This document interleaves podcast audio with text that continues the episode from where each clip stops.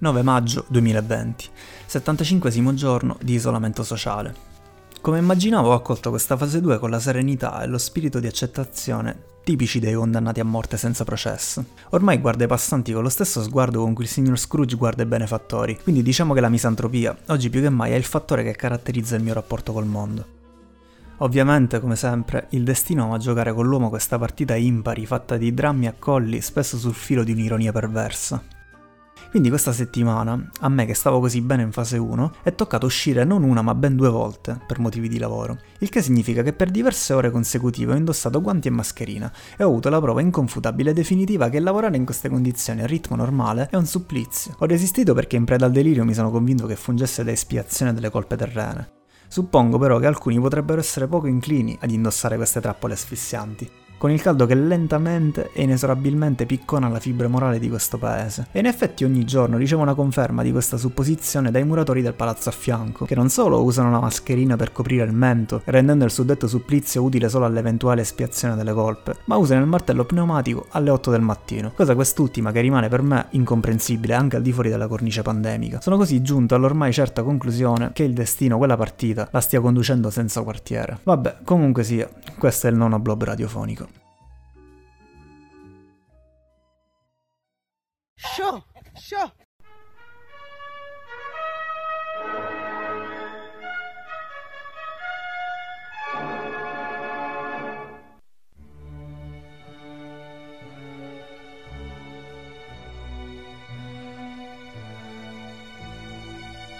La flora e la fauna della laguna di Venezia durante il lockdown non sono cambiate, è cambiata la nostra possibilità di vederle primo giorno della fase 2 ha visto centinaia riempire le strade. Difficile, molto difficile trovare persone che rispettassero il metro di distanza. Possiamo osservare degli animali che di solito erano letteralmente nascosti. Ma niente metro di distanza qua tra di voi? Un metro? Eh. Ah, vabbè, eh. Dobbiamo camminare con un metro. Un metro di distanza. Alimentarsi e spostarsi in gruppo presenta indubbi vantaggi. A terra le oche possono mangiare sapendo che c'è sempre qualcuna di loro con il collo dritto e lo sguardo attento per scorgere eventuali predatori.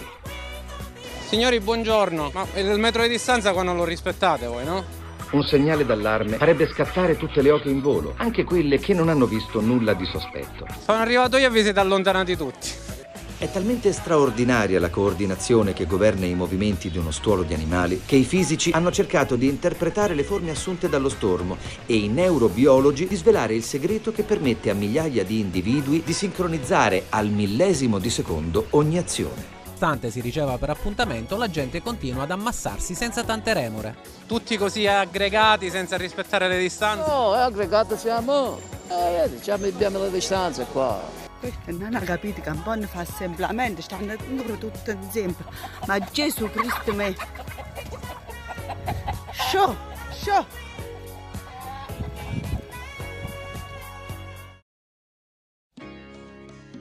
Buongiorno Milano da Palazzo Marino. È il momento di essere responsabili, siamo entrati insieme in questa crisi e dobbiamo uscirne insieme con buon senso, con consapevolezza, con comportamento corretto. Anche perché, guardate, le ruspe e i lanciafiamme sono finiti, ne hanno presi tutti Salvini e De Luca appena mi addormo sto, sto, sto, in guerra. Sto in guerra tutti noi. Sol- solamente che io non ci mai sparato a nessuno. Mai. Voglio sparare a qualcuno. Io vedo un amico là, dico, sparo o, o colpo non esce mai. Cioè o si inceppa la pistola. Se, secondo me è per mezzo del fatto che io soffro di insonnia. Cioè tutti quelli là che si addormono invece verso i 10 metri, l'11, mezzanotte e si sonnano pure loro a guerra. E, e si scegliono per esempio meglio fucile, meglio pistola, no? E trovano là, noi dice chi è buono, chi non è buono. Io ho detto, ah, io arrivo ai due metri e tre là e, e trovo scarpe tutti quelli là, i 10 metri, l'11. Io penso che invece sia molto importante che noi eh,